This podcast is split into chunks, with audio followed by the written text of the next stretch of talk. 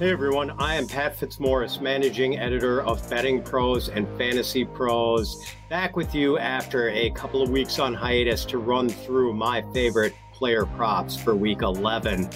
But first, if you want a chance to win a signed Josh Jacobs jersey, courtesy of our friends at Pristine Auction, you need to subscribe to the Betting Pros YouTube channel right now. Comment below on this video, and that's it.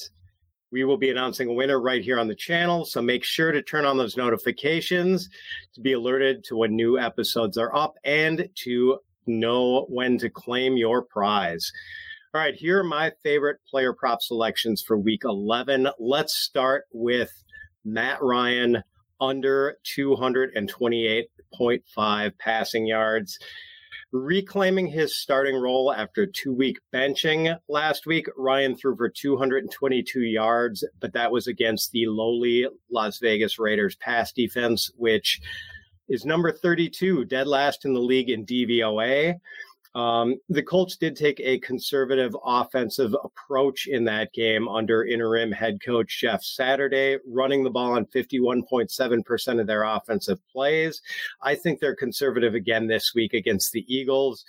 Uh, for two reasons. One, the Eagles' run defense has been slumping, and two, the Eagles' pass defense is really fierce. They are allowing just tw- uh, 200.1 passing yards per game. That's the third fewest in the league. And they have notched the fourth most sacks in the league, 29 so far this year. So I think the Colts are conservative again, run the ball a lot with Jonathan Taylor. And, uh, you know, the Eagles are allowing just 5.0 pass uh, yards per pass attempt. So, really good pass defense. I don't think Matt Ryan gets to 228 yards. Mac Jones under 203.5 passing yards. Yeah, I like a couple of these unders in passing yardage. The Jets' pass defense has been a fearsome beast of late. Uh, when we last saw Gang Green, they were limiting Josh Allen to 205 passing yards in the Jets. Uh, 20 to 17 upset of the Bills in week nine. Then they went on bye, so they're coming in fresh against the Patriots. And they did play the Patriots in week eight. And in that game, they held Mac Jones to 24 of 35, passing for 194 yards. So they've already held him under 203.5 yards once. I think they're going to do it again. The Jets are giving up just 5.8 yards per pass attempt and have the league's second lowest opponent passer rating. Jones is averaging just 190 passing yards in his six starts this year. So he would have to get uh, well above his season average to beat this number. And I don't think he's going to do that against one of the league's very best pass defenses. So Mac Jones under 203 and a half yards. Lamar Jackson over 61 and a half rushing yards. So for some reason, bye weeks seem to put a pep in Lamar Jackson's step. He has had four career games where he was coming off a bye. And in those four career games, he has run for a total of 365 yards. His rushing totals in those four games 119, 61, 65, and 120. So Jackson has cleared this number in five of nine games this season, and he's averaging 70.6 rushing yards per game this year. So look for him to run wild this week against the lowly Carolina Panthers. All right, I will have five more prop bets for you in just a moment. But first, I need to tell you about the Betting Pros Pick Tracker. Want to track all your wagers in one place? Check out the Betting Pros Pick Tracker at bettingpros.com slash pick hyphen tracking. It syncs up with your sports book to tally which picks hit and which picks miss. And it gives you a live look at what the public is doing so you can use real time tracking to determine which plays to make and which ones to fade. Get on the leaderboard and quickly become a sharp by using the Betting Pros Pick Tracker and everything we have to offer, all the free advice at bettingpros.com slash pick hyphen tracking. All right. Next up, Antonio Gibson over 46 and a half rushing yards.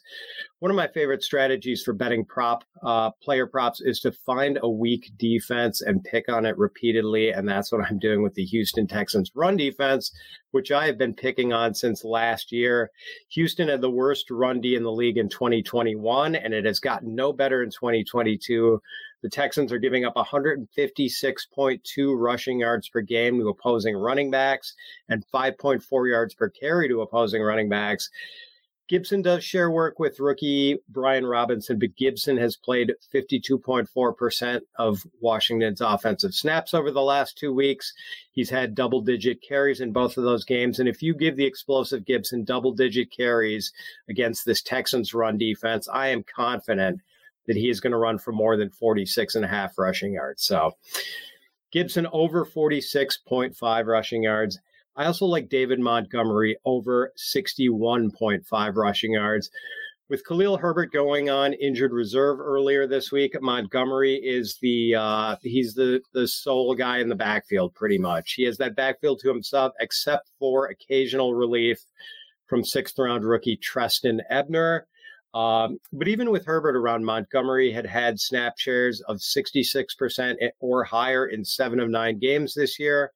And uh, now with Herbert out, like Montgomery could see snap shares in the 80 to 85% range. Look for him to get at least 15 carries this week against a so so Falcons run defense that's giving up 99.8 rushing yards per game to opposing running backs.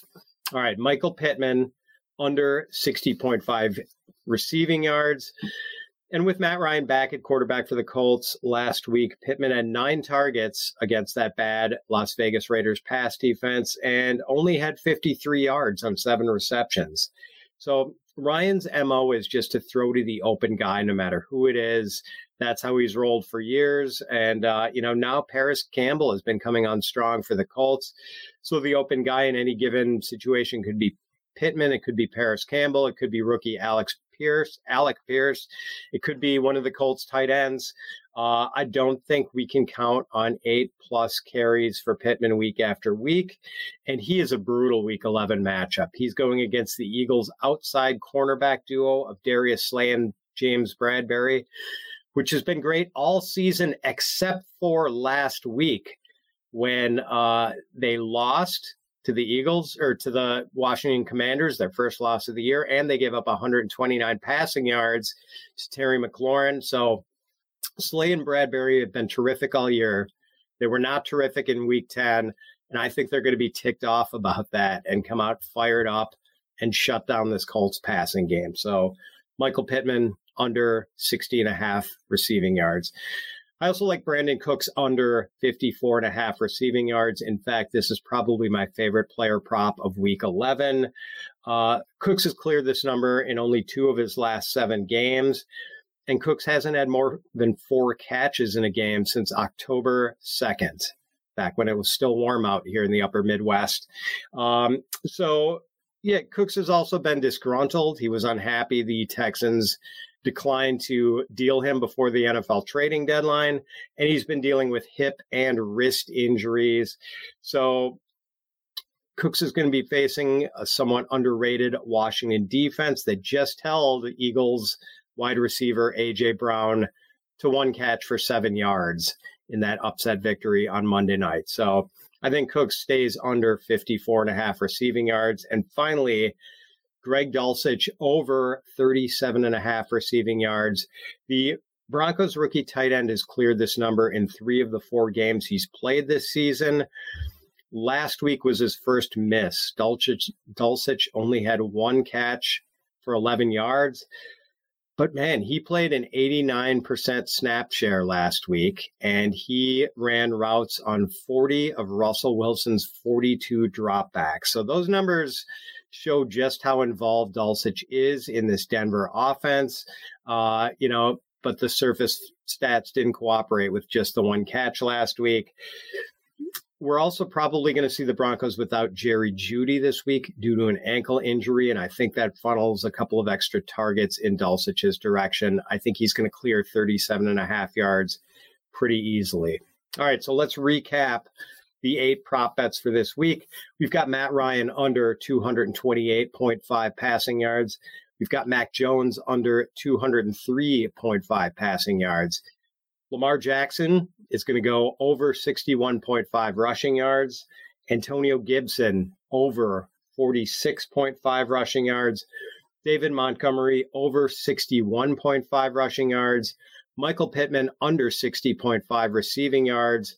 Brandin Cooks under 54.5 receiving yards. And Greg Dulcich over 37.5 receiving yards. All right, folks, that is going to do it for me this week. I wish you the best of luck with your week 11 investments, and we will see you again next week. So long, everyone.